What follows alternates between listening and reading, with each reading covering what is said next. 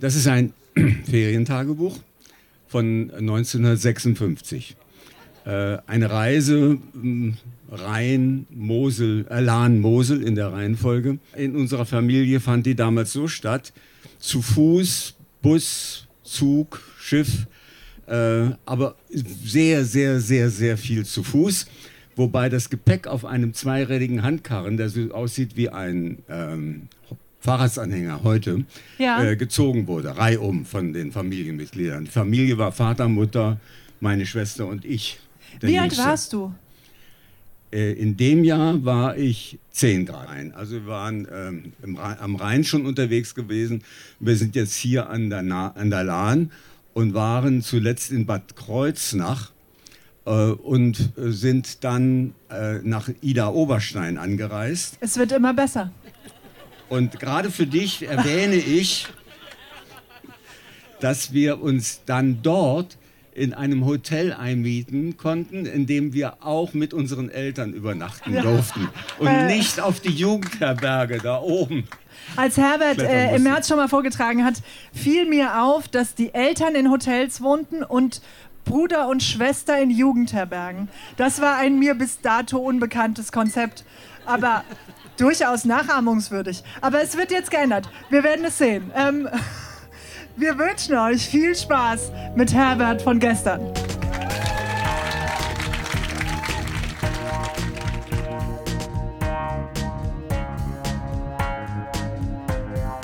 Texte von gestern. Erwachsene lesen Dinge, die sie als Kinder geschrieben haben.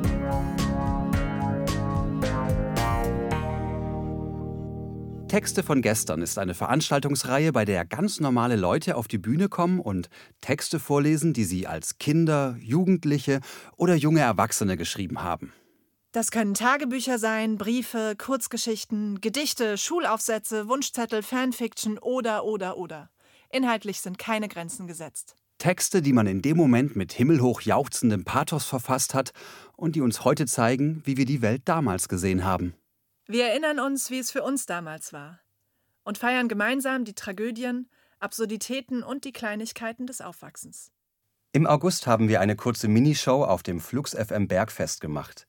Auf der Terrasse des Fluxbaus, mitten in der Spree mit Blick auf die Oberbaumbrücke. Dort kamen vier alte Bekannte auf unsere Bühne und trugen bisher ungehörtes Material vor. Herbert hat sich ja schon zu Beginn selbst anmoderiert und ihr hört nun seine Abenteuer in Ida Oberstein. 13.07.1956, schönes Wetter. Heute Morgen sagte Fatih, wir wollten uns die Sehenswürdigkeiten der Stadt ansehen. Also Ida Oberstein, habe ich schon erwähnt. Nicht? Zuerst gingen wir durch einen Treppenirrgarten, in dem wir uns oft verliefen zur Felsenkirche. Gleich als wir hineinkamen, am Eingang rechts, stand eine eiserne Truhe aus dem 8. Jahrhundert. Daneben eine Truhe aus dem 11. Jahrhundert. Auf der ersten Truhe standen Krüge, ebenfalls aus dem 8. Jahrhundert. Das alles stammte aus dem neuen Schloss, das abgebrannt ist. Links stand der Eintrittskartenschalter, rechts war eine Wand, die aus dem Fels ausgehauen war. Das hatte ein Mann aus Sühne getan, weil er seinen Bruder den Felsen hinuntergestürzt hatte. Als er die Kirche fertig hatte und die Einweihung stattfand, brach er vor dem Altar tot zusammen. Heute liegen seine Gebeine unter dem Altar. In der Kirche, die inzwischen erweitert worden ist, hängt an der Wand sein Gruftdeckel. Da ist sein Bildnis drauf und er steht auf zwei Löwen. Wenn man in die Halle hineinkommt, ist links eine altertümliche Taufschale. Rechts aber ist ein Altar. Auf dem Altar steht ein Kruzifix aus Bergkristall. Darüber ist ein großes Bild, in Klammern Original. Wenn man rechts der Wand entlang geht, kommt man zum Gruftdeckel. Ein Stück davor führt eine Treppe zum Balkon. Eine halbe Treppe hoch ist ein Becken, in dem das Wasser zum Taufen ist. Dann gingen wir wieder hinaus und zum verfallenen Schloss empor. Ein paar Zimmer sind wieder errichtet, das sind die Waschräume und Toiletten der Jugendherberge. Danach gingen wir hinunter in die Stadt, von dort aus gingen wir nach Ida, wo eine Edelsteinausstellung war. Wir sahen uns die Ausstellung an, es war ein großer Saal, an den Wänden waren Glasvitrinen angebracht, in denen die Edelsteine und die Kunststücke aus Edelsteinen waren. In der einen Vitrine war eine Figur, das Sonnenkind, aus Bergkristall. Ein 18-jähriges Kind hatte es gemacht. Als wir äh, alles besichtigt hatten, gingen wir zum Obus, zur Obus-Haltestelle und fuhren mit dem Obus bis Tiefenstein. Von Tiefenstein wanderten wir bis nach Katzenloch, wo wir im Hotel Deal zu Mittag aßen. Dann wanderten wir wieder zurück nach Tiefenstein. Dort gingen wir baden. Das Wasser war furchtbar kalt. Dann fuhren wir mit dem Obus wieder zurück nach Ida. Dort gingen wir zu einem Mann, der Achatschalen verkaufte. Wir kauften eine hübsche Schale. Dann fuhren wir mit der Straßenbahn zurück nach Oberstein. Wir kauften ein, dann gingen wir nach Hause ins Hotel Kessel. Alles, was ich immer gesehen, gesehen habe, habe ich oft gezeichnet, so in diesem Stile. Nach, nach diesem, das ist das Ende, nach, nach, nach diesem Beitrag können die meisten hier sich mal überlegen, langfristig, ob sie äh, Kinder in dem Alter durch Kirchen und Museen schleppen möchten. Danke.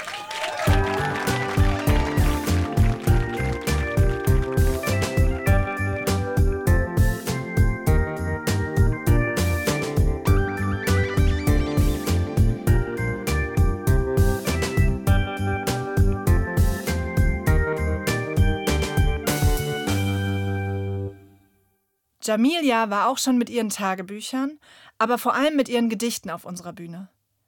Dieses Mal hat sie ein Gedichtpotpourri zusammengestellt, das die Zuhörer die verschiedenen Stadien der Liebe durchleben lassen soll.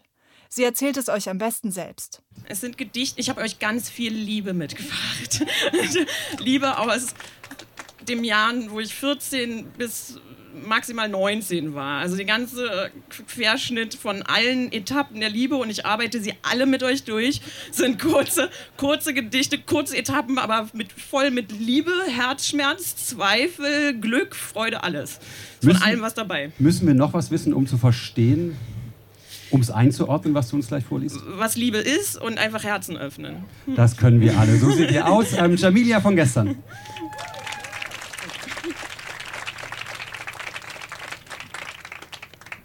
Okay, wir starten mit Stadium 1 und zwar ist Stadium 1 ist Verliebtsein. Warum bist du nicht hier? Warum denn nicht bei mir? Ich würde mich ganz fest an dich schmiegen und die ganze Nacht in deinen Armen liegen. Dann würde ich dich wach küssen und dich die ganze Zeit betrachten müssen.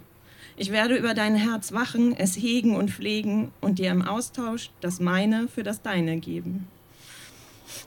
Alle schon verliebt, ja. so, okay, wir springen weiter. Und zwar springen wir. Muss ich einmal mal gucken, wo wir so hinspringen.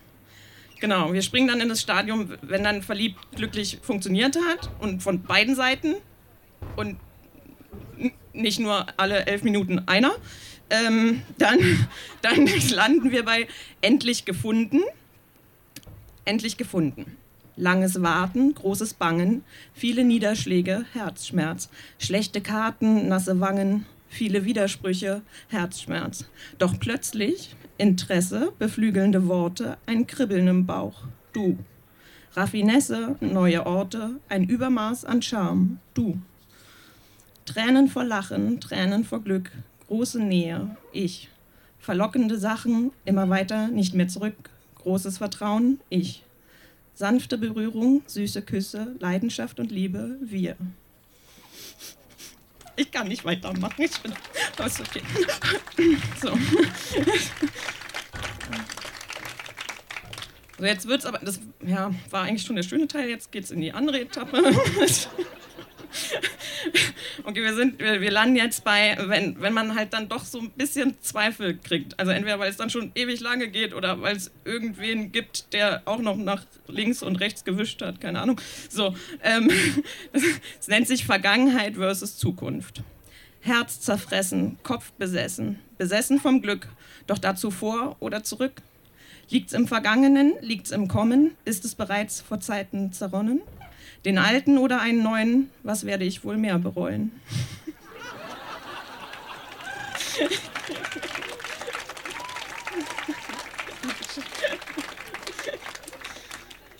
Okay, jetzt richtig traurig. Einmal die Taschentücher bitte.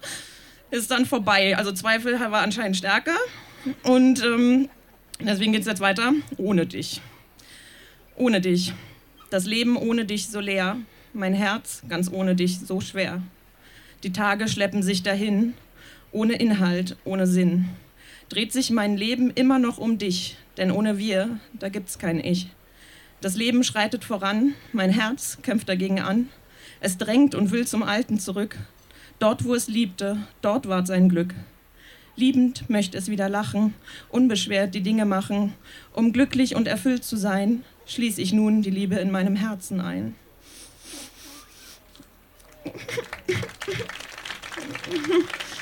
Danke. Äh, und dann haben wir den Schluss. Und zwar ist der Schluss jetzt nochmal die Liebe, die, wenn dann Leute Eltern werden. Bei mir ist es an meine Mama gerichtet. Und jetzt, jetzt alle nochmal an alle Mütter. Einmal für euch als, als Ode, als Hommage. Mama-Tag.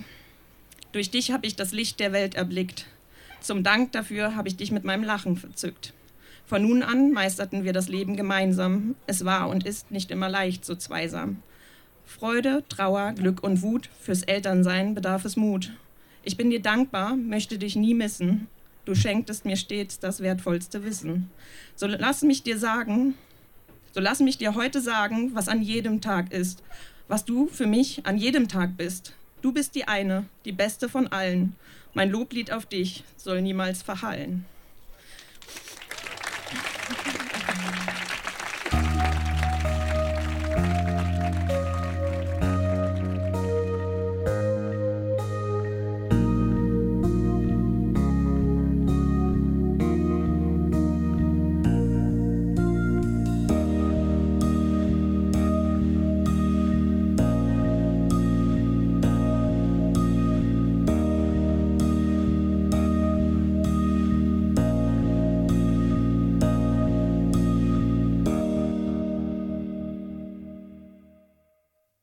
Sven ist schon seit unserer ersten Show dabei und stand auch bei unserer Bergfestveranstaltung wieder mit auf der Bühne.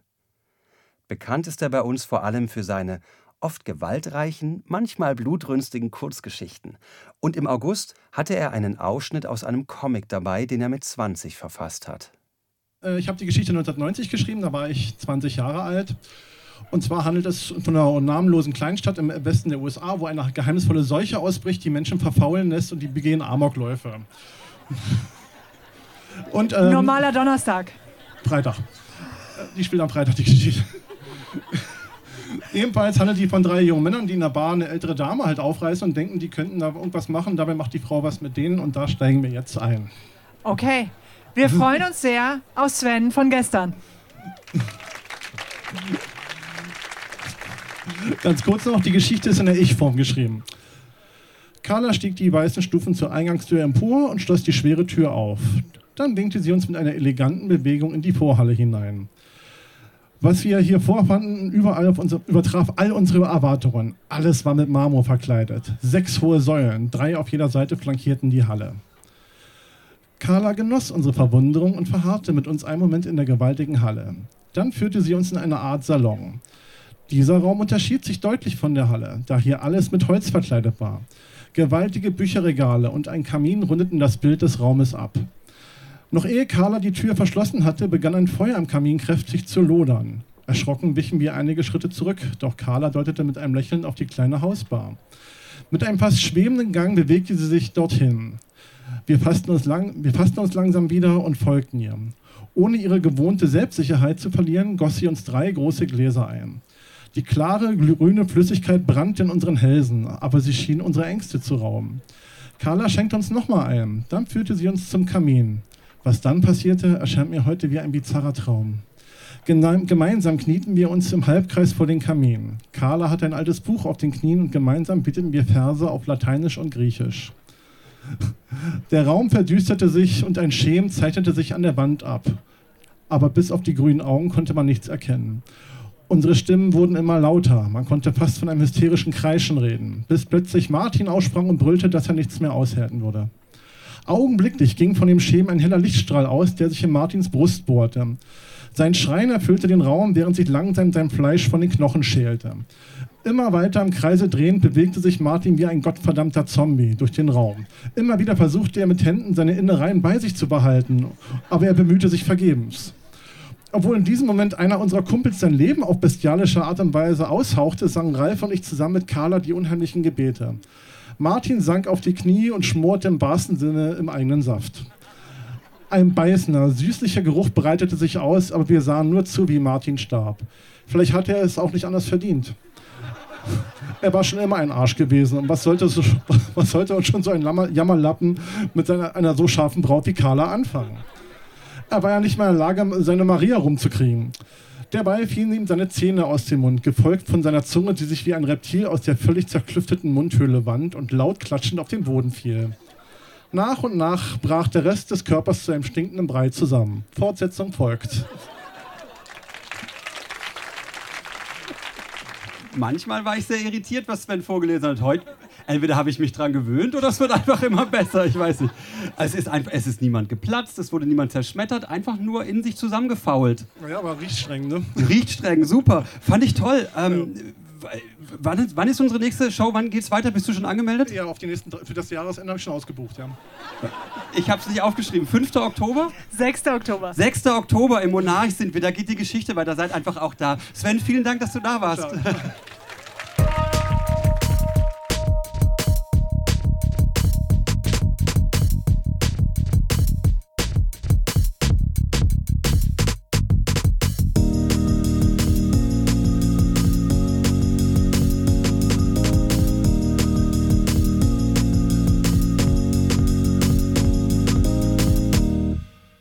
Julian hat mit 15 bei einer Theaterschreibwerkstatt des Schauspielhauses in Hannover mitgemacht.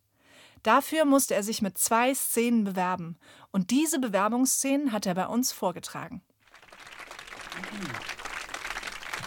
Die Szene ist äh, zwischen Mike und Ivan. Es gibt Menschen, die schlauer sind als du. Was willst du denn, du Spast? Du hast nichts gegen Gymnasiasten. Liege ich da richtig? Nein, habe ich auch nicht. Ich finde die nur alle so voll arrogant. Was ist denn das für ein Vorurteil, bitte? Das ist kein Vorurteil. Natürlich ist das ein Vorurteil. Oder findest du mich arrogant? Ein bisschen. Was? Na, guck dich doch mal an. Guck du dich doch mal an. Wer von uns bitte hat denn diese Markenklamotten an?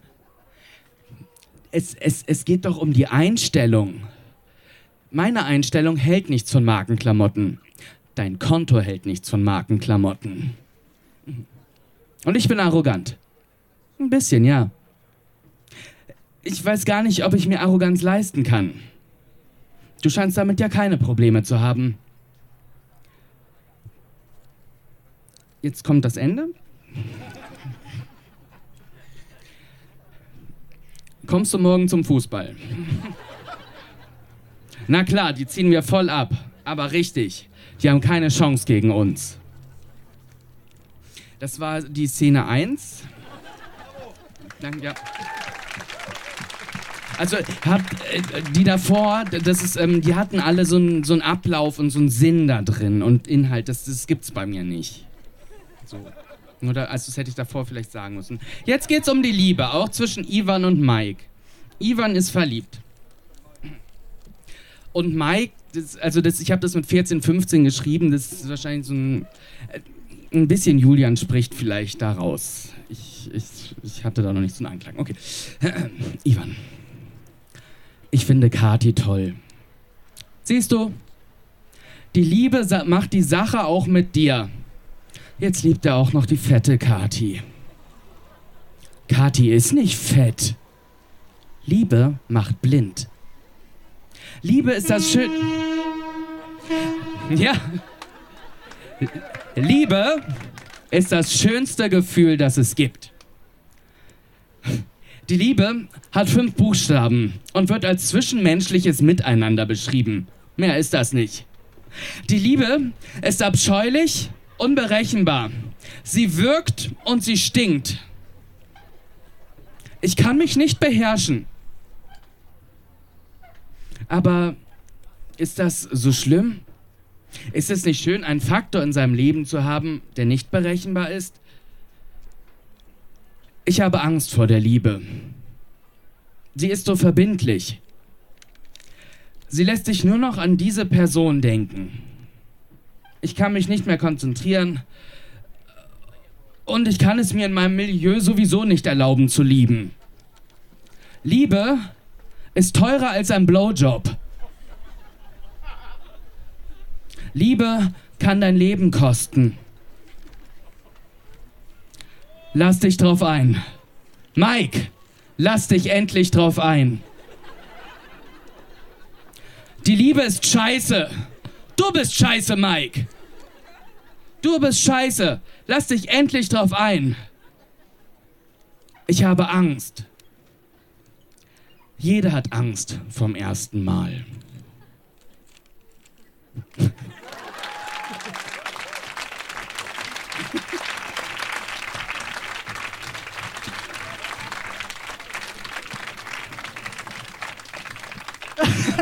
Sag es. Sag, was auch immer du sagen willst. Nee, es, es, es, Wie geht es dir heute Mit 15 damit? hat das alles Sinn gemacht. So. Hat dein Stück einen Titel? Ähm, das wurde tatsächlich aufgeführt. Also nicht das, ja, äh, ne, nicht das, ja, jetzt guckt da, wa? Äh, nee, das, äh, das, es, es war, das war quasi ein, wie so eine Schreibwerkstatt und das ganze Ding mit allen möglichen Texten von zehn Leuten wurde zusammengepackt und hieß Urban Stories und lief am Schauspielhaus in Hannover. Cool. Ja. Wow. Diese Szenen aber nicht. da bin ich ganz ehrlich. Vielen, vielen Dank. Vielen Dank, dass Julian. ich hier sein durfte. Dankeschön.